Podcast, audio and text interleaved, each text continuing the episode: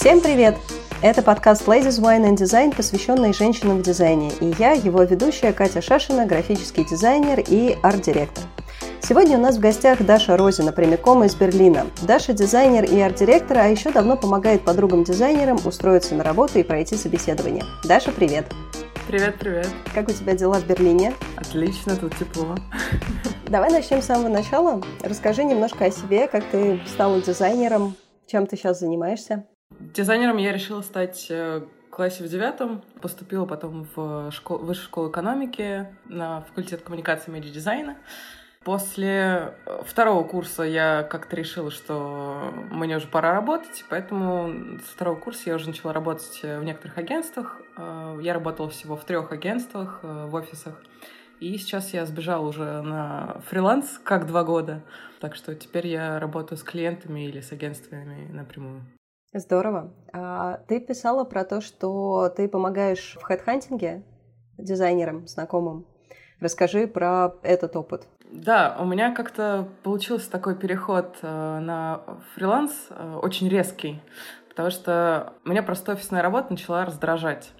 И э, в один момент я, как, как только у меня фриланс начал как-то выходить, э, стал более стабильным, и я начала получать э, постоянно проекты, или у меня были какие-то стабильные клиенты, то я решила, что у меня должно появиться какое-то еще хобби, и это стало как раз хедхантингом. И вот эта вот HR-история началась с того, что у меня было несколько подруг, которые никак не могли найти работу. Так как у меня вот весь вот этот вот процесс с поиском работы меня всегда очень интересовал. Я, в общем, решила их э, ну, проконсультировать, попробовать просто себя чисто без, безвозмездно. Мне очень повезло просто в прошлом, что мой отец, мы были такой как командой, которая каждый раз, когда я искала какую-то новую работу, именно офисную, мы это воспринимали как такой челлендж, и э, для нас это было целым прям соревнованием, да, сделать так, чтобы тебя взяли ну, на работу твоей мечты.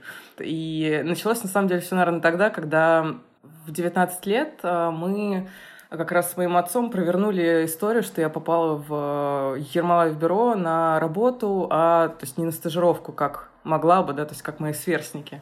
Вот. И с тех пор, наверное, эта тема стала очень интересной, потому что мне хотелось э, другим, э, в том числе и девушкам, ну, на самом деле, неважно, девушкам или мужчинам, но девушкам больше, сказать, что э, вообще-то вы можете, и, и вы можете работать в студиях своей мечты, и вы можете делать там и в раннем возрасте, не обязательно для этого набираться там опыта десятилетнего и так далее. И мне казалось вот эта история очень важной, потому что у меня есть вот такая черта, мне, мне нравится э, как э, справедливости добиваться, чтобы... Э, то есть это не только, не только про какое-то равенство, э, грубо говоря, полов, вот, а скорее про ну, то есть мне, мне самой лично приятно, если девушки чего-то добиваются. Если я вижу успешных женщин, меня это очень вдохновляет, и мне хочется им помогать. Поэтому у меня появились несколько подруг, с которыми мы э, начали работать над их CV, портфолио, и проговаривать, как, как нужно себя или как стоит себя вести на собеседовании, как себя уже подать, то есть при первом соприкосновении там, с агентством или брендом, то есть когда вы переписываться только начинаете по почте, да, то есть как себя показать, чтобы их, их зацепить, чтобы они захотели с вами говорить дальше. Но разве этому не учат в институтах? То есть, по-хорошему, каждый дизайн-институт подготавливает тебя к какой-то презентации, к какой-то защите себя, проекта. То есть ты встаешь такой классный со своим проектом напечатанным или там на экране и защищаешь его перед своими коллегами, студентами, перед преподавателем. Все, значит, накидывают тебе кучу вопросов, ты с этим как-то взаимодействуешь. Ну, то есть по идее, это планировалось как такая подготовительная история для выхода в большой мир работы с клиентами, поиска работы и так далее. Но это не работает в институтах, то есть это как-то более оторвано или, или что? Да, честно говоря, э, ну, мое личное мнение, что все-таки Окей, okay, может быть, это в дизайн-образовании только, но э, у меня ощущение, что чем раньше вы начинаете ну, практиковаться вне университета, чем лучше. Даже если это очень хорошее образовательное учреждение. То есть в России, например, ну, сейчас высшая школа экономики, наверное, ну, одно из лучших мест, чтобы учиться дизайну. Но при этом у меня всегда было ощущение, что все факультеты, независимо там графический дизайн или нет, они настолько увлекаются частью про дизайн, про разработку, поиск концепции, консультации, вот весь этот процесс, что они просто забывают о том, что в итоге в реальной жизни для тебя, тебе нужно это все продать. Ну, вы, вы же получаете какой-то бриф, да, в университете, вы по брифу даже можете работать, но все равно то, что у вас в реальной жизни будет, это абсолютно, ну, это абсолютно другая история, и мне всегда оказалось, что вот, вот эта вот история про э, презентацию себя, этого, этого недостаточно. Потому что тебя в итоге смотрят, э, тебя смотрит не сторона клиента, а тебя смотрит ну, какой-нибудь э, эксперт э, в дизайне. То есть, например, вышки это были, с одной стороны, мастодонты дизайна, какие-нибудь, ну, прям взрослые такие, ну, не буду называть имена, но я думаю, все знаем. И, с другой стороны, очень молодые преподаватели, которые либо параллельно работают в агентстве, да, а, либо, может быть, они там, ну, не знаю, какие-то классные фрилансеры. У меня ощущение, что они слишком много обсуждают дизайн. И почему-то никто не задается вопросом, а насколько это там работа, рабочая история или ну, то есть какие-то сценарии, которые у тебя могут быть на презентации с клиентом, через тебя не проходят. И вот этой части про, про то, когда вы вот эти вот сценарии прорабатываете, у меня вот, честно говоря, не было такого опыта. То есть, в принципе, все, что связано с подачей себя, начиная там с поиска работы, когда ты начинаешь, да, там соприкасаешься в первый раз там с брендом или с агентством по почте, да, заканчивая вот историей, когда ты презентуешь себя уже, ну, свое агентство, например, да, клиенту. Я бы сказала, этого опыта просто недостаточно в университете. Я не знаю, вот где еще, кроме реальной жизни, ты можешь э, такой опыт получить. Поэтому мое сообщение всегда было, что чем раньше вы начинаете практиковать, тем лучше, а, по крайней мере, в дизайне.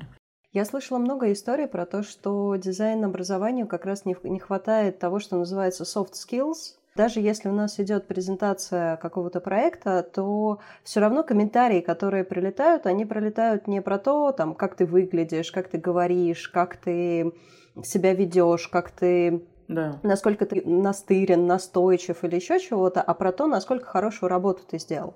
А по факту тебя оценивают не только с точки зрения дизайна, который ты сделал, а по, э, по в таком комплексе всего. Да, абсолютно.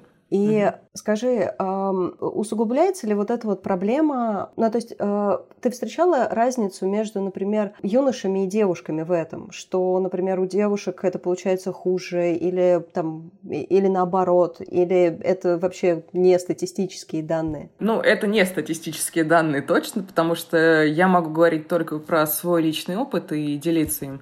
Но я замечала такую особенность, что девушки абсолютно разного возраста, то есть не только уровня джуниор там, или middle, то есть и арт-директора также, они частенько сталкиваются просто с ну, недостатком уверенности в себе, когда они хотят найти работу, или когда они уже себя презентуют, или когда они уже в процессе работают, например, в агентстве несколько лет и, там, не знаю, хотят получить прибавку. То есть я заметила, что девушки, они, они просто часто боятся сказать про свои успехи, показать себя. То есть это какой-то такой страх риска. Мы боимся рисковать. И это прям ужасно, потому что карьеру не построишь, если ты не, будь, если не будешь рисковать. И вообще, в принципе, мне кажется, в жизни ничего у тебя не получится, если ты не будешь рисковать и а, себя из комфортной зоны вытаскивать.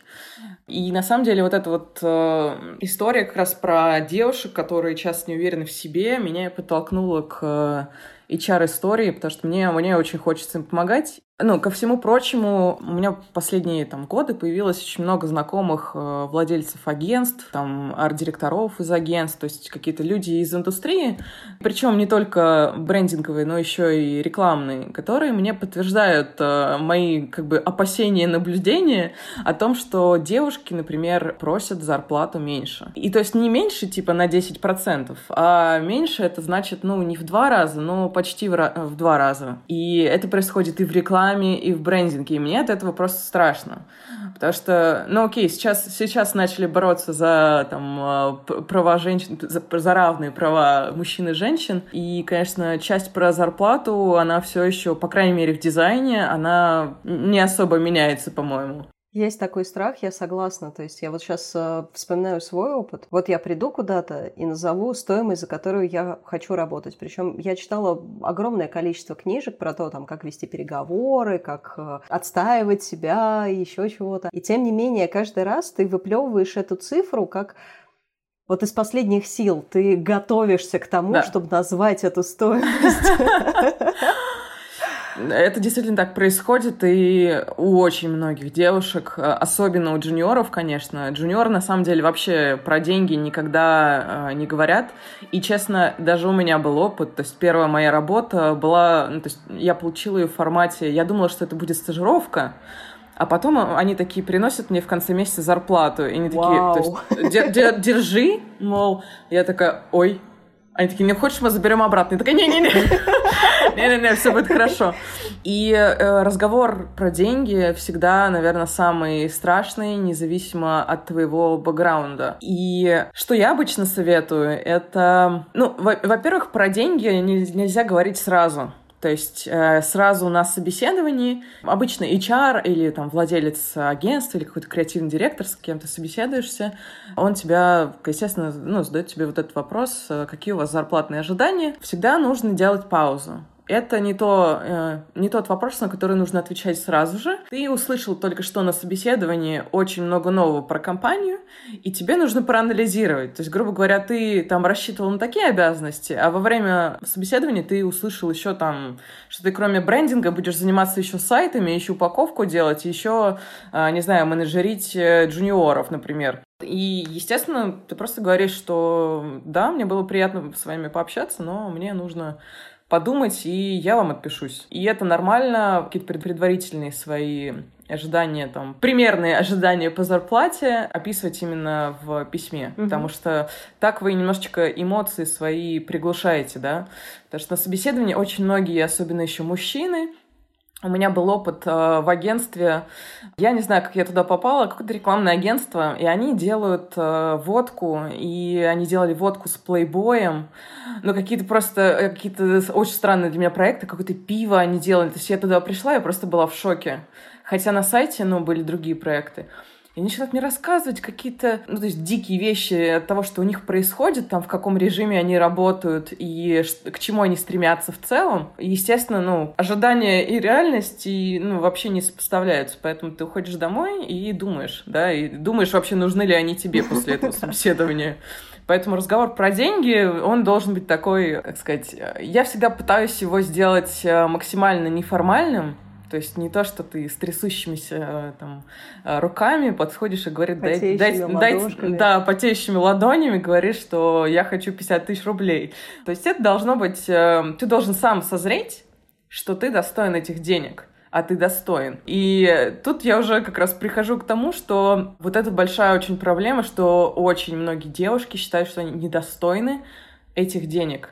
И вот эти основатели агентств и там арт-директора в агентствах мне говорят, что приходит девушка, у которой скиллы намного более прокачанные во всем э, софте, она там, у нее офигенное портфолио, и видно, что она, ну, как бы адекватная, да, то есть, и она просит э, там одну сумму, и приходит параллельно такой же парень, такого же возраста, с меньшим опытом, ну, с худшим портфолио, и просит два раза больше, и еще смело и уверенно об этом говорит. Вот это самая просто несправедливая, ну, не знаю, самая для меня обидная часть, когда ты недооценен. Вот, но это все должно начинаться как когда бы... ты даже сам себя недооцениваешь. Да, да, но это все должно начинаться с тебя. Ты должен понять, что, окей, ты можешь узнать зарплаты на рынке и так далее. Это, ну, неадекватно просить там за, наверное, джуниора вакансию, там какие-то, не знаю, полмиллиона рублей. Оцени то, что есть на рынке, потом оцени свои примерные скиллы, оцени, сколько ты хочешь получать, и прибавь к этому процентов 30-40 и назови вот эту сумму. Вот, я, вс- я всегда советую. Это, это, это работает офигенно. То есть я всем, мне кажется, своим людям, которых я консультирую, как HR, я всем советую назов- называть сумму на 30-40% больше, потому что тут работает очень интересная, наверное, с точки зрения психологии уже история, что ты называешь сумму, они в шоке, потому что это столько не стоит, э, ну, они считают, скорее всего, и потом они начинают торговаться, они выторговывают у тебя там процентов, э, не знаю, 20, например, они счастливы, потому что они сбили твою цену, то есть они как бы сэкономили для компании деньги, вот, а ты получаешь сумму примерно, какую ты считаешь, что ты заслуживаешь, вот, и все как бы счастливы.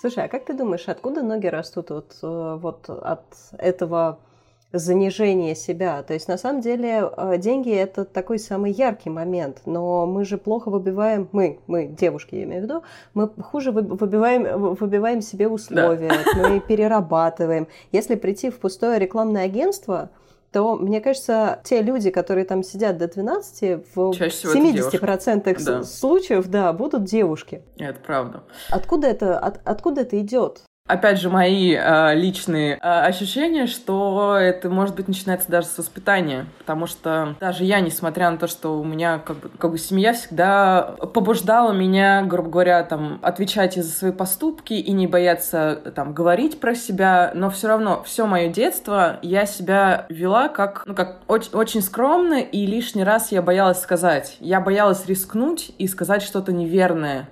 То есть это, это просто история, ну, как бы убийственным. Ты боишься, боишься сделать ошибку, или ты боишься, что если ты скажешь лишнего, то это навредит тебе потом.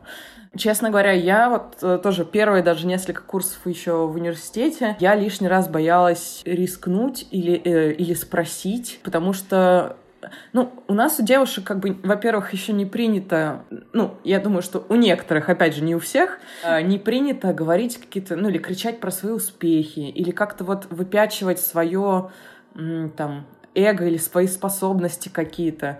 И мне кажется, вот из-за этого в профессии потом у тебя могут возникать некоторые проблемы, но мне кажется, что при, желании все-таки ты вполне можешь как бы развить свои скиллы и эту, эту часть в себе проработать. Мне кажется, очень хорошая мотивация в этом плане, конечно, деньги.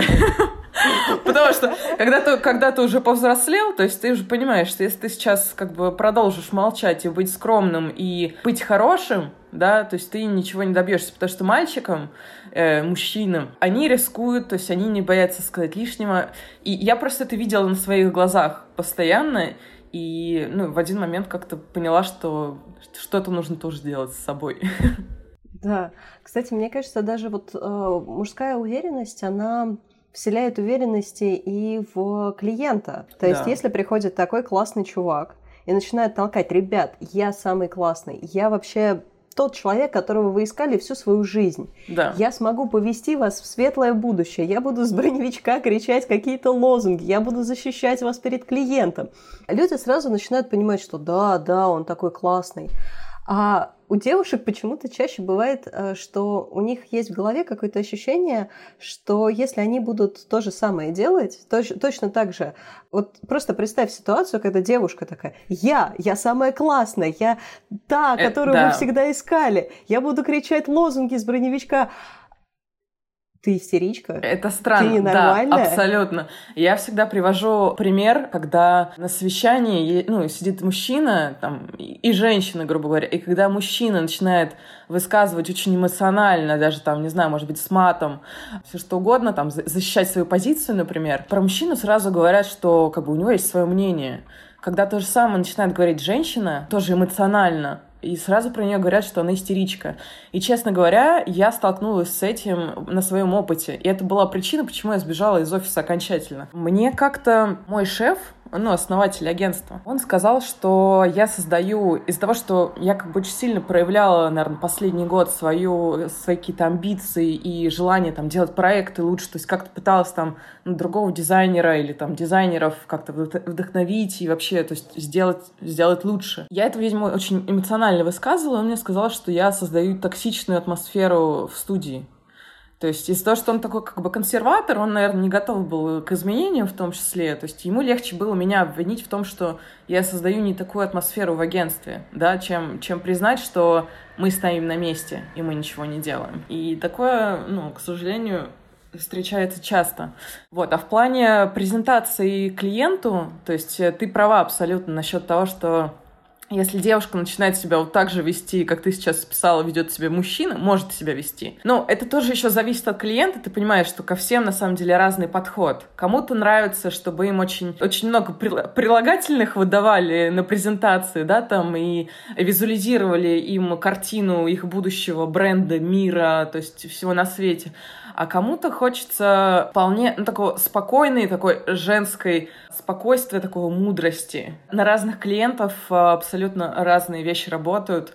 Поэтому вот этот вот момент как раз, что подходы к клиентам могут быть разные, не всегда зависит от того, какого ты пола это хорошо было бы слышать э, еще в университете, потому что этот момент никогда не обговаривают о том, как же себя подать клиенту и какие вообще бывают клиенты, как сделать, как это продать. Я только сейчас в практике уже начала понимать, особенно на фрилансе, когда я работаю больше уже напрямую с, э, с клиентом или ну да, или мы вместе с агентством, да, работаем э, с клиентом, я начала понимать, что одним клиентам, например, нравится там, делать э, тысячу быстрых итераций, и при этом смотреть, то есть смотреть процесс, да. Кому-то нравится вообще вовлекаться в процесс, и они прям э, целой командой менеджеров, арт-директоров, э, менеджеров там со стороны агентства, бренда, другого бренда внутри этого бренда, они всей командой подключаются, и вот этот вот идет огромный просто чат. У меня была недавно такая история с э, большим банком русским,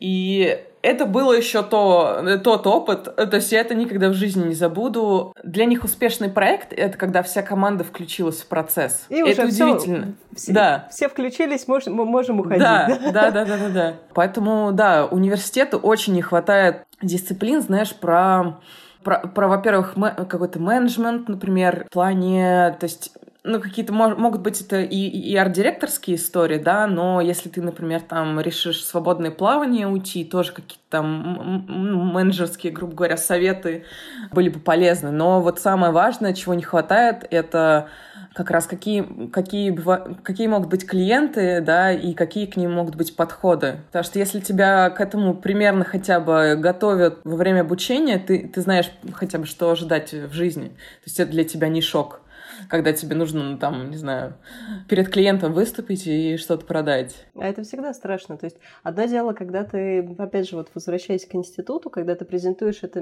перед э, командой людей, которых ты видишь каждый день, и, в принципе, ты их уже не так сильно боишься. Хотя у многих есть этот страх даже перед своими встать да. и что-то рассказать. Да. А совсем другое дело, когда на другом конце стола сидит взрослый дядька, у которого вот это давайте, давайте, быстренько, быстренько, давайте это, сейчас да. вопросики порешаем, и там другие вопросики побежим решать, который не воспринимает тебя всерьез, потому что ну что этот дизайнер может знать, ну что он вообще, как бы, что да. он вообще умеет. Я, кстати, часто слышу много историй про то, что некоторые участницы нашей группы, у них есть специально заведенный мальчик, который ходит с ними на, на всякие совещания, на вот, кли- клиенту. Шикарная идея. Просто, да, который сидит, там какой-нибудь бородатый парень, который может работать уборщиком на самом деле, но он там сидит. Ты серьезно говоришь? Я говорю серьезно. Ты, ты знаешь, я проводила интервью с э, нашими девушками. Если бы это была одна история, это была бы история про исключение из правил. Да. А таких историй было штук, наверное, 4-5. Когда есть действительно, э, ну, про, про уборщика я, конечно, загнула, но, в общем, да. человек, который может быть ниже по званию, например, приезжает девушка-арт-директор, и с ней приезжает ее помощник-дизайнер. Там, он может быть сеньором, да. но он все равно не арт-директор. И клиент начинает разговаривать с этим парнем. И он не хочет звонить, и он не хочет общаться с э, девушкой напрямую, Девушка. вплоть до того, что а, коммуникация может идти, например, через вообще через начальника, хотя девушка занимает, в общем, позицию, и она сама принимает решение. Да. Если бы я оказалась, да, если бы я оказалась в такой ситуации, моя бы уверенность эм, Ну, если бы это произошло один раз, я бы, наверное, долго смеялась. А если бы несколько раз, моя бы уверенность начала шататься. Ну да. Особенно если ты на позиции уже арт-директора, то, ну, противненько, если честно. Да. Слушай, вот вопрос уверенности – это, конечно, какой-то краеугольный камень, как я замечаю сейчас. То есть синдром самозванца растет оттуда же, синдром, ну, все, все вот эти вот синдромы, которые у нас есть. И это влечет за собой кучу других каких-то последствий, которые имеют влияние на вообще всех дизайнеров девушек. Если мы не можем себя продать, мы не можем отстоять свои права, мы не можем уходить с работы в 7, как все, а не в 12, потому что нам, ну, ну, ну, нас попросили, но мы вот сейчас задержимся, сейчас ну, сделаем, да. сейчас все, все, все будет хорошо. Из этого вытекает наше выгорание. Потому да. что если мы работаем по 24 часа в сутки, то у нас уже нету сил на какую-то там на свои проекты и так далее. Мы вообще в гробу в какой-то момент начинаем видеть весь этот дизайн, все эти компании, Абсолютно. всех этих клиентов. И как следствие, на самом деле, нам не хватает уверенности для того, чтобы сделать что-то еще. Я часто встречаю историю про то, что а почему девушек-спикеров так мало? Да, кстати, я задавала как-то такой вопрос. Э, к нам приезжали швейцарские дизайнеры в высшую школу экономики ну, лет пять, наверное, назад. Я задала, то есть зал был 300 человек, и э, я задала им вопрос, а почему вы думаете, что женщин, известных в дизайне, так мало? А он просто э, посмеялся и сказал, я вообще не понимаю, почему мне все задают этот вопрос. ну, то есть, он, я, думаю, что он, я думаю, что он просто тоже не знал ответ, потому что он не назвал никого, кроме Ирмы Бум и Джессики Волш, поэтому... Не, ну, как бы, я, я думаю, что у, у всех нас, конечно, есть э, какие-то дизайнеры, там, девушки, за которыми мы следим, но так, чтобы вот очень известных и публичных, особенно если съездить еще на Кинти Вордс, мне кажется, ну, прям минимум, честно. Но опять же, мне кажется, это, это все из-за того, что девушки просто лишний раз про себя кричать не будут. Лишний раз там э, как бы себя вот э, куда-то выставлять, тем более какие-то awards. Ну нет, ну нет. То есть ты талантливый, но стресс. Ну, может быть, да, в том числе стресс, но как бы ты талантливый, ты как бы тихо, тихонько делаешь свое дело. Да, надо остаться до 12, ну, я останусь. Надо сегодня переночевать э, в студии, я переночую.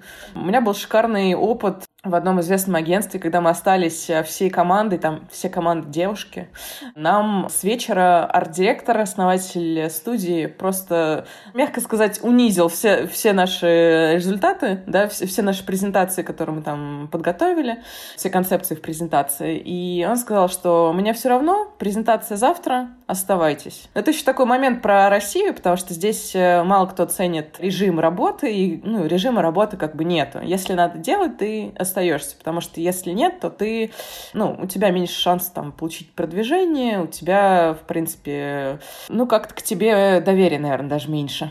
Поэтому мы остались ночью делать эти концепции, и с утра приходит арт-директор, выспавшийся и очень свеженький, и говорит, ну что, показывайте. И мы показываем, мы очень гордились этим результатом, потому что мы сделали еще лучше, чем было. И он просто... Он даже с нами разговаривать не стал. Он просто закатил глаза и просто ушел ничего нам не сказал, и, по-моему, через там день, ну или там через выходные, помню, перед выходными было, он на, опять, опять на нас там накричал, что мы там ничтожество, что это вообще какое-то дно, и вы вообще не дизайнеры. Ну, то есть, и ну, после этого, честно, у меня прям нормально так поехала нервная система, уже начала давать звоночки, что как бы да, и кажется, кажется, я скоро взорвусь. Но ты почему-то как женщина, я не знаю, причем не только, мне кажется, и в работе, а в целом от тебя как от женщины ожидают. Ну, понятно, Костьми, я сейчас говорю про какой-то... ради да, что какое-то общее, общее в социуме да, ожидание, что ты такая должна быть мудрая, держать эмоции, потому что если ты не держишь, ты истеричка. Ты как бы должен со всем вот этим справляться. Ты должна быть сильной. Ну, то есть такой прям, не знаю, женщина с большой буквы. и коммунизм построить, и концепцию презентовать. Ну да. Но мне кажется, все-таки сейчас как-то, мне кажется, мир все-таки мягчает. И из-за того, что воспитание, в том числе там, у тех же джуниоров уже меняется, они знают, что... Ну, то есть они хотят режим нормальный. Они не хотят убиваться на работе и жить на работе. Они прекрасно понимают, что как бы это, это не все в жизни, работа — это не все. Как-то они вот э, уже, мне кажется, сдвигают вот эту историю про что от меня ожидают как от женщины, по какое поведение.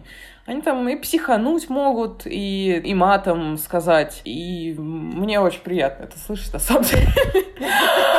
Потому что я, честно, я, честно, тоже так, я, честно, тоже так делала особенно последние годы в офисе, я прям, я прям уже перестала бояться, потому что мне кажется, когда, как только ты себе говоришь, что ты ценный сотрудник, ты талантливый, у тебя отличное портфолио, отличные скиллы, ты достойна этого места, достойна этих денег, и ты достойна нормального отношения. Поэтому почему ты должен терпеть какое-то там несоответствующее, например, отношение, да? Кажется, надо потихонечку, но себя так э, раскрепощать и позволять себе вот э, выражать свои там истинные, грубо говоря, эмоции, намерения и так далее. Потому что в итоге это для тебя в лучшую сторону работает в любом случае. Даже если это грозит увольнением, Увольнение, я вам скажу, не самое страшное вообще. Ну, то есть, это, это как бы такая история про то, чтобы взбодриться и э, найти себя либо там в каком-то лучшем проекте, в какой-то лучшем э, там, студии, агентстве или бренде. Это, кстати, как раз то, что ты говорила про то, что выходить из зоны комфорта, потому что я вот, я уже три года не работаю по студиям, слава богу, и у меня было вот это вот ощущение, что а куда же я пойду, если я уволюсь, а что же я буду кушать, а что же я буду делать, а, да. а, а вот, а вот, а, а вот это все. Да. А когда в какой-то момент наступает такой переломный, самый вот максимально критичный момент, когда ты понимаешь, что а пошло оно все к черту. Да. Мне уже не страшно.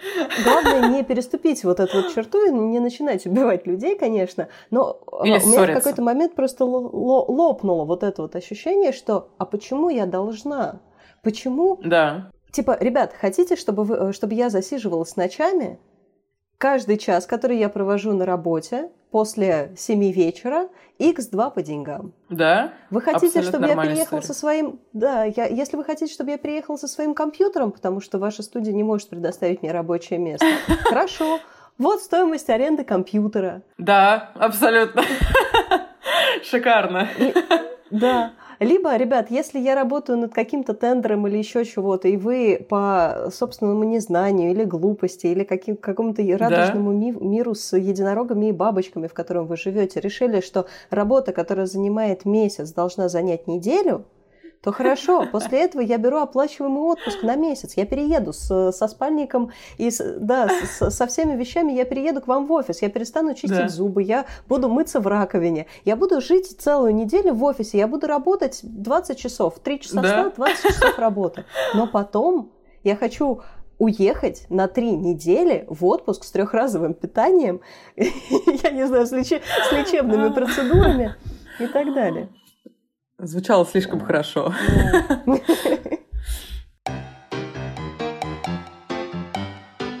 Ты меня, кстати, заинтриговала история про то, как э, ты с нахрапа устроилась в студию Ермолаева не на стажерку, а вот на сразу на работу, как Ой, тебя да. папа подготавливал. Да. Расскажи.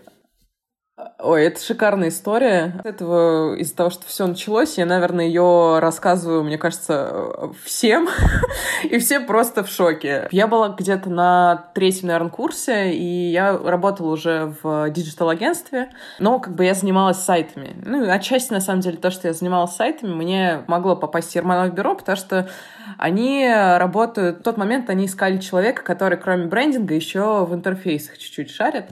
И как-то так вышло, что за полгода до этого в университете моя куратор мне сказала такую фразу. Ну, я там получила какую-то плохую оценку, типа там 4 из 10 баллов по какому-то предмету, я не знаю. Ну, я забивала сильно на учебу. Вот, и она мне говорит, Даша, ты прежде чем работать, хотя бы научись я запомнила эту фразу на всю жизнь, потому что человек считал, что я недостаточно еще опытна, чтобы хотя бы там на позиции джуниора работать. И меня прям это выбесило, потому что я параллельно тогда уже работала в агентстве и училась в университете. Ее прям, видимо, бесило, что я, ну, как бы недостаточно ей внимания уделяю. В итоге я пошла там через буквально пару недель на лекцию Ермолаев бюро, у нас в вышке была, и мне, мне он так понравился, там, арт-директор, я просто, я поняла, что если я хочу работать в России в агентствах, это должно быть либо Ермолаев бюро, либо ONY. И тут, спустя, наверное, месяца четыре, я вижу вакансию. Я заходила на сайт Ермолаев бюро каждый день, я не вру. И я визуализировала просто в голове, что я буду там работать. У меня было прям вот ощущение, что сто процентов это случится. И я уже видела, как я через полгода там работаю. И тут я одним днем прихожу на работу в это digital-агентство, проверяю, естественно, страничку, вижу, что они ищут дизайнера, и с этого момента мы написали письмо вместе с отцом. Он как-то помогал мне проводительным письмом. Портфолио у меня было, честно скажу, паршивое. То есть я как бы до сих пор в шоке, как, они, как я прокатила с этим. Но, но тем не менее. Вот. Но это, это как бы это пример того, что, знаешь, как э, многие мне джуниоры говорят, что у меня недостаточно прокачанное портфолио для этого агентства. Это все булшит. Я пример того, что можно просто определенными итерациями, да, а не портфолио, можно реально получить работу своей мечты. И мы написали сопроводительное письмо, очень четко смотря на то, а, какие у них есть требования к вакансии, потому что, естественно, каждый раз, когда ты подаешь на какую-то вакансию, application, ты должен смотреть на требования. И эти требования ты должен, то есть должны проскакивать через твое, через твое сопроводительное письмо.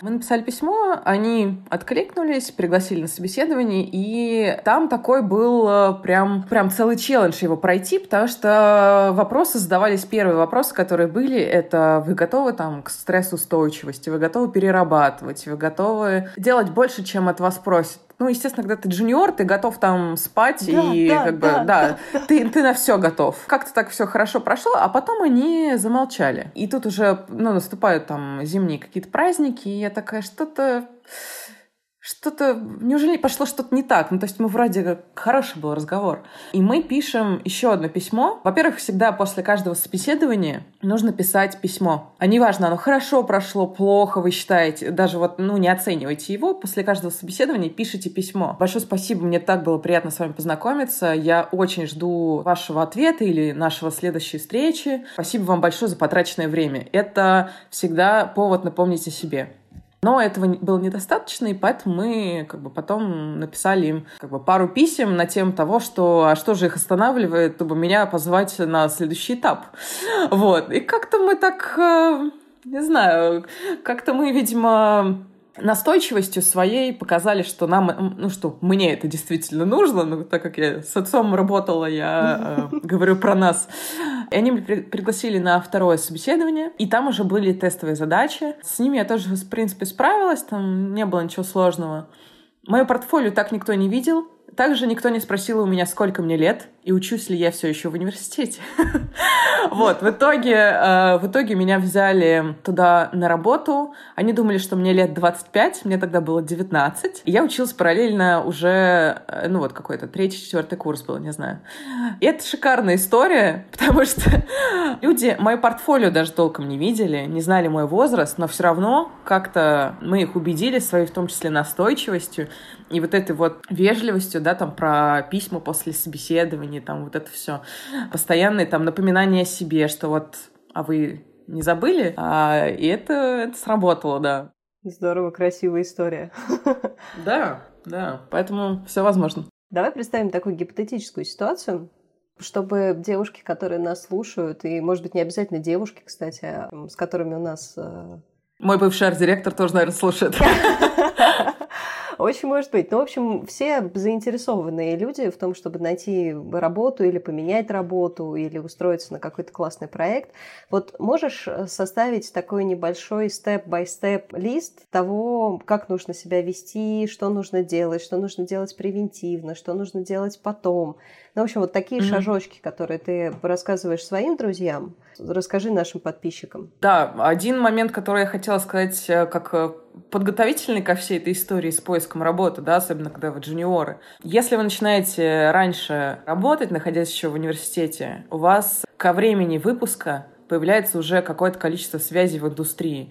Арт-директора, основатели студий, там, ваши там, дизайнеры, коллеги. И это на вас э, потом может работать, потому что ну, по крайней мере, в Москве все настолько тесно связано, что ты, подавая application на работу, у тебя там может уже кто-то из знакомых там быть. Поэтому связи очень важны. То есть нужно себя, надо себя заставлять. Вот. А так, а так в плане, то есть это ваши шансы повысит. А в плане, когда вы ищете работу и подаете на какую-то вакансию, то есть вы нашли, представим ситуацию, что вы нашли вашу просто dream вакансию, знаете, что поиск работы — это отдельная работа. И на это нужно тратить время.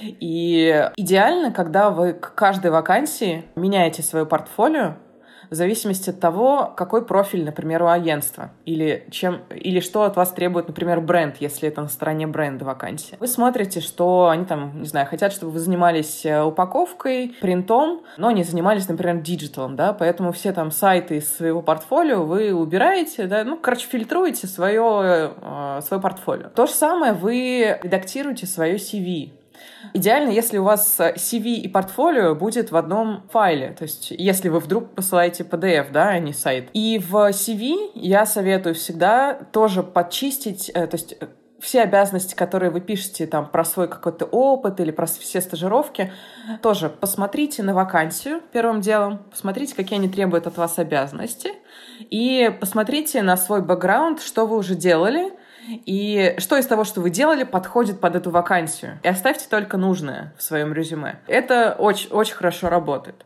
А если у тебя сайт, если у тебя сайт, в котором вот CV, у тебя есть разделы, например, в портфолио, у тебя там есть и сайты, и упаковка, и так далее, то ты отдельными э, ссылками отправляешь, например, на конкретный проект. Слушай, если честно, я стараюсь все-таки, когда я подаю на вакансию, посылать PDF-ки, хоть это все меня сейчас крутые дизайнеры э, обольют ненавистью, но... Ну, то есть в итоге просто твое, твои работы смотрит человек, если это страна бренда, смотрит смотрит какой-нибудь HR, который делает, ну, просто очень поверхностный отбор, что, типа, она делала там упаковку или она не делала ее, насколько у нее много упаковки в портфолио, то есть такой, как бы, очень примитивный отбор, и я бы сказала, что лучше посылать какой-то PDF-ку или можно делать, знаю, какой-то keynote, с, ну, если вы хотите там анимацию вставлять и вот это все дело, но на самом деле у меня есть презентация в Keynote, но это никогда не работает, потому что они тяжелые. Даже если они самые легкие, они все равно тяжелые, потому что вы вставляете туда там анимацию со всех своих проектов.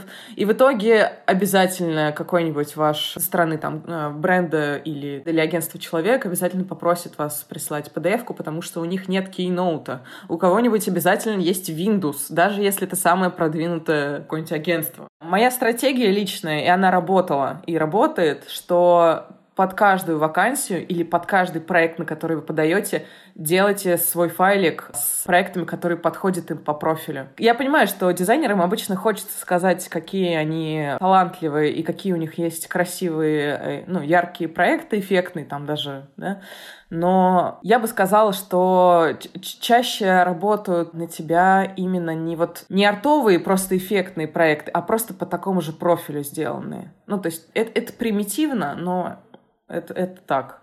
Угу. Я бы делала Поняла вот так. тебя.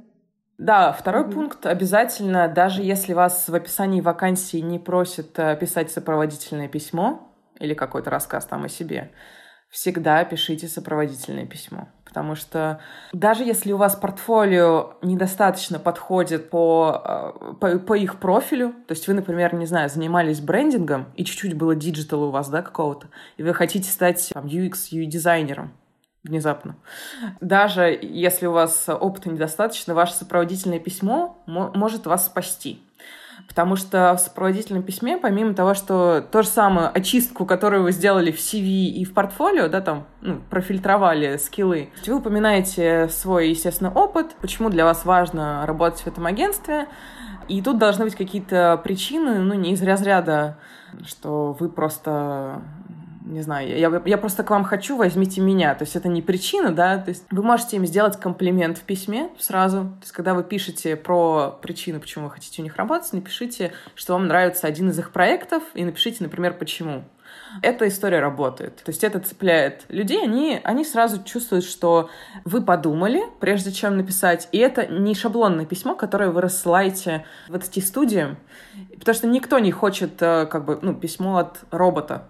Никто не хочет вот это вот общее письмо, что там я такой-то, такой-то, вот мне бы хотелось с вами поработать, ля-ля-ля, ну, как бы пока. То есть на, надо делать комплимент обязательно, и вот таким образом вы на самом деле говорите, почему вы хотите работать, потому что у вас там вот невероятный там подход, например. И в сопроводительном письме я указываю еще э, свой бэкграунд, там, в каких агентствах я работала, например, кратко. Если от меня требуют бэкграунд с диджиталом, я указываю диджитал. Если там брендинг, принт, то ну, больше про этот опыт говорю. И обычно я заканчиваю каким-то очень ярким проектом, который подходит по профилю агентству, которому я сейчас application посылаю. И я даю, например, ссылку конкретно на а, этот реализованный проект успешный. Ну, в общем-то, как-то так. В плане сопроводительного письма, и получается у вас, а, вы редактируете CV, портфолио, а, пишете сопроводительное письмо. Если у вас вдруг нет ответа от э, агентства или бренда, что я делаю? Я обычно нахожу людей, которые ответственны за... Ну, либо это HR, HR-люди, либо, если это маленькие агентства, то основатель студии, их арт-директор, их дизайнер. Я нахожу их всех в Фейсбуке и всем строчу сообщение. «Привет, я послала вам такое письмо, посмотрите, пожалуйста». У меня даже были случаи очень смешные, что пять лет назад я послала письмо в агентство брендинговое, в котором очень хорош, очень хотела работать. Я им потом написала еще в Фейсбуке, они такие, да, да, мы все видим, ну, типа, мы вот э, еще, типа, не посмотрели письмо, но вот сейчас посмотрим, спасибо, что написал. И мы френдились, у нас ничего не получалось, как-то вот мы не связывались.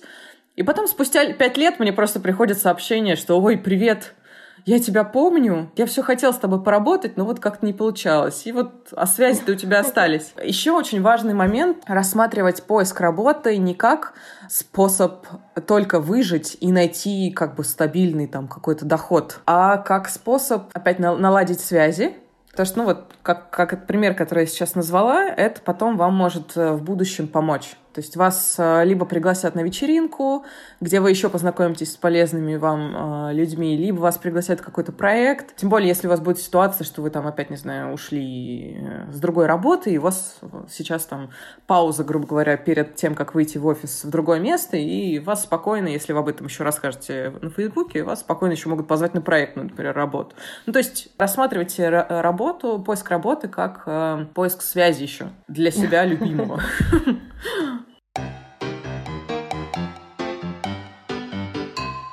А дальше, вот тебя позвали на собеседование, да. допустим, Угу. А, ты там раскидал все связи, которые были, ты свои щупальца везде распустил, всем написал, со всеми поговорил, всем понравился, и вот тебя позвали. И ты такой классный, распечатал свои работы, там, или, или не распечатал, и идешь на собеседование потихоньку. Как ты туда идешь? Э, тут есть несколько моментов, которые мы обычно проговариваем с, э, с дизайнером или, или если это арт-директор. Первый момент я всегда из-за того, что для меня как бы материальная часть э, очень важная, да, то есть это все-таки работа. А, я всегда говорю, что не обсуждайте деньги, особенно на первом собеседовании. Никогда. Мы, мы об этом на самом деле немножко говорили еще в начале, но э, это первый, э, первый момент. Вы должны себя поставить таким образом, что, ну, то есть этот человек должен чувствовать, что вы, естественно, не боитесь э, всех там переработок, стресса и так далее, потому что очень многие, особенно если мужчина на стороне, э, человек, который вас интервьюирует, как бы пытаются запугивать и посмотреть, насколько вы вообще готовы к этому всему беспорядку. Вот. Никогда, то есть даже если вас это не устраивает, ну, никогда не говорите сразу, что вот, вот, вот, вот нет, как бы я а, я не готов, там режим для меня важен и так далее. Ну, постарайтесь всегда выключить эмоции, себя, естественно, успокоить. Момент, который, опять же, важен, когда вас спрашивают даже рассказать э, про себя, рассказывайте про опыт, который, опять же, релевантен к э, вакансии. То есть не рассказывайте слишком много. И самый важный момент, после, наверное, не разговора о деньгах, пункта, это всегда задавайте встречные вопросы. Я понимаю, что это называется собеседованием и интервью, но э, вы должны сделать так, чтобы человек, который сидит перед вами, даже не видя вашего там портфолио CV, ну или, или видя краем глаза, чтобы он почувствовал, что в нем или вот в его компании заинтересованы жутко. И это не должно быть, э, формат вашего общения не должен быть такой, что вы просто отвечаете на вопросы, когда вам их задают. Интересуйтесь, спрашивайте там до того момента, как он вам скажет, а какие у вас еще есть вопросы, задавайте ему сами вопросы. А по какому принципу у вас э, там поэтапность проекта идет, да, то есть с чего вы начинаете, как у вас процессы устроены, например, как часто вы там перерабатываете, если вас интересует корпоративная культура, ну, то есть любые, на самом деле, вопросы, которые вам, вот просто подумайте об этом заранее, то вы, что для вас важно в агентстве или на стороне бренда, какие вещи для вас категоричны, и задавайте эти вопросы в процессе, а не в конце. Потому что обычно, когда вы доходите до конца интервью, вы уже ну, растеряны немного и и все забыли. Вот, поэтому старайтесь это делать в процессе. Вот, ну, наверное, на самом деле это такие самые а, важные, я бы сказала, пункты, которые, которые спасают и, и меня, и, в общем, э, всех, с кем я работала. Ну, это здорово, потому что э, я чаще всего задаю вопросы э, на тему студии, потому что мне действительно интересен. То есть я, я себе сразу уже рисую картинку того, как я там работаю, и сразу хочу найти ответы на какие-то как, как, как там все устроено, какой у меня будет онбординг, э, сколько это времени займет, э, где да. я буду сидеть. Ну, то есть, как бы угу. не обязательно, что все, покажите мне мое рабочее место, а как у них это устроено, если у них разные отделы, или у них один большой open space, и, и вообще, как это все да. происходит. У меня остался вопрос по поводу... А, ты говоришь, говоришь, что да, я хорошо, я там стрессоустойчив, я хорошо отношусь к переработкам. Но здесь включается вопрос границ. По факту никто из нас не хочет перерабатывать, и все хотят проводить время с семьей, котами, детьми, с книжками, а не думая о работе. Как обходится этот момент? То есть ты на собеседовании, грубо говоря, даешь зеленый свет на то, чтобы тебя использовали как э, для переработок. Как потом это откатывается назад, уже, например, в процессе работы? Ну смотри, во-первых, про переработки и стрессоустойчивость это чаще всего, естественно, про джуниоров говорится, потому что это люди, которые которых я просто побуждаю даже, ну, не то, что забыть там про личную жизнь или вообще жизнь, кроме работы, но в первый свой год вы должны просто по максимуму отдать. Потом на собеседованиях, на самом деле, я работала недавно с девушкой-арт-директором, и она сказала сразу, что ей очень важен режим работы. Ей важно уходить э, там в 7, потому что она считает, что в свободное время, естественно, она отдыхает, она перезаряжается и потом выдает лучший результат. Вот. Но при этом я прекрасно знаю, что такие люди, они... То есть, как сказать, я, я бы, наверное, настраивала работодателя, что ты в крайнем случае готов на переработку, грубо говоря, на какие-то, да, но все равно ты должен, э, может быть, просто не на собеседовании. Объяснить, если ты очень хочешь в это место, лучше это не на собеседовании уже обсуждать, что ты э, как бы готов на переработку, да, но в принципе я такой профессионал, и у меня вообще скиллы настолько прокачаны, что я в течение рабочего дня вполне могу справляться со своими обязанностями. Поэтому давайте вы просто посмотрите на меня там, грубо говоря, в ближайший месяц, да, и ну, увидите, что я, в принципе, результат отличный выдаю и в рамках времени, которое у меня, ну, якобы официально есть.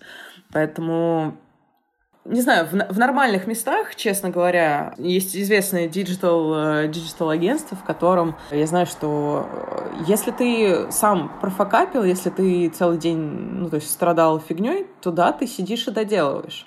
Хотя тебя, в принципе, никто не заставляет. Но просто если ты это не сделаешь, то там завтра тебя твой менеджер начнет тыкать, и как бы у тебя будут проблемы. Поэтому ты сам себя организовываешь, что я сижу, и как бы и пытаюсь по максимуму сделать в это время. Но при этом, если бывают какие-то форс-мажоры, ребята собираются целой командой и все вместе добивают там допоздна до ночи. Поэтому не знаю, как-то, мне кажется, надо воспитывать э, отчасти и своего работодателя в том числе, потому что у многих реально есть такое мнение про то, что если ты там задерживаешься больше на работе, то ты более продуктивен, но это не так, и все знают, что если у тебя нет э, времени свободного там подышать, э, мягко говоря, то, то ты, ну, ты как бы результат будешь выдавать намного хуже. Ты просто своей работой должен показывать, что ты способен все делать вовремя, и ты сам себе тоже должен контролировать и делать все вовремя. И тогда, ну, как бы переработок не будет. А если вдруг возникают какие-то критические, э, критичные ситуации, что... Ну, бывает такое, что, например, агентство набирает слишком много проектов, и там уже начинается неадекватный тайминг просто. То есть, например, на 5 дизайнеров, да, у вас там 20 проектов, одновременно идут. И на эти пять дизайнеров у вас только один арт-директор, например. Это прям, мне кажется, убийственная история. И тут понятно, что в один момент ты должен говорить со своим руководством и объяснять, что это неадекватный график, и что либо мы сейчас ищем себе в помощь еще одного дизайнера, потому что, простите, если у вас 20 проектов, вы можете себе позволить в штат еще одного человека. Либо, либо говорить, что либо я уйду. И никогда не нужно Э, боятся такие фразы высказывать, потому что люди набрали 20 проектов. Им надо, чтобы кто-то это делал. Им важнее сохранить тебя, нежели сейчас потерять еще одного, там, еще одного человека, да, и, ну, и стрессовать со всеми этими 20 проектами в одиночестве. Поэтому... И, кстати, еще на самом деле про прибавку история, когда ты хочешь попросить прибавку, вот эта вот тема про, когда у вас очень сильный загруз, это тоже хороший, мне кажется, момент, чтобы э, поговорить про деньги. Потому что ты говоришь, либо, ну, ну, то есть не то, что в, в рамках ультиматума, а ты говоришь, что я бы хотела сейчас у нас нагрузка увеличилась, да, и ты чувствуешь, что окей, ты с этим, в принципе, справишься, но как бы ты берешь больше ответственности, чем раньше. Поэтому оце... трезво оценивая, да, время, которое ты тратишь в студии, количество работ, которые ты делаешь, просишь в этот момент э, опять прибавку. вот. И еще классный момент прибавку просить, когда ты закончил какой-то сложный, сложный очень проект, ты, ты успешно его закончил. Вот э, прибавку надо всегда просить после, после какой-то большой победы или когда вы, например, взяли проект хороший, либо, либо закончили. То есть там пресейл, например, хороший прошел, или да, вы все закончили. Это хорошее время. И с прибавкой надо, поступать так же, как и с э, зарплатой неважно там, ну, то есть на начальном уровне, да, вы просите какое-то зарплатное у вас ожидание, и, или вы просите прибавку. Тут нужно поступать, опять же, таким же образом, 3, на 30-40% больше просите, торгуетесь, и получаете, вы получаете столько, сколько хотите, хотели первоначально, а они радуются, что они на вас э, сэкономили чуть-чуть. Вот. Даша, спасибо тебе огромное за такую подробную информацию. Я думаю, это будет полезно я не знаю, мне это, по крайней мере, очень полезно. Я с большим удовольствием тебя слушала и, в принципе, готова там, первой записаться к тебе на курсы повышения прохождения Вау. собеседований. Это честь для меня. Спасибо большое тебе за приглашение. Мне тоже было очень приятно пообщаться на эту тему. На самом деле, если, если вдруг у кого-то из вас, неважно какого уровня вы, там, дизайнер или арт-директор, если у вас возникают э, проблемы с э, поиском работы или, может быть, даже проекта, проектной работы, я буду очень рад, если вы мне напишите, и мы, мы сможем друг другу, на самом деле, помочь. То есть разобрать немножко CV, э, портфолио, то, как вы себя подаете на собеседование, как пишете сопроводительные письма, и вообще, как вы ищете работу по каким критериям. Поэтому не стесняйтесь и можете написать мне в Фейсбуке Дарья Розина. Поэтому я, я буду просто счастлива честно говоря, познакомиться со всеми вами и помочь вам с поиском работы. Да, спасибо тебе большое. Хорошего спасибо тебе, тебе вечера. Обними Берлин за нас. Спасибо. Хорошо, хорошо. Спасибо всем, кто был с нами. С вами были дизайнер и арт-директор, и еще супер-мега хедхантер в дизайн-индустрии Даша Розина и чептер-лидер московского Ladies Wine and Design Катя Шашина. Подписывайтесь на наш канал, ставьте лайки и до новых встреч!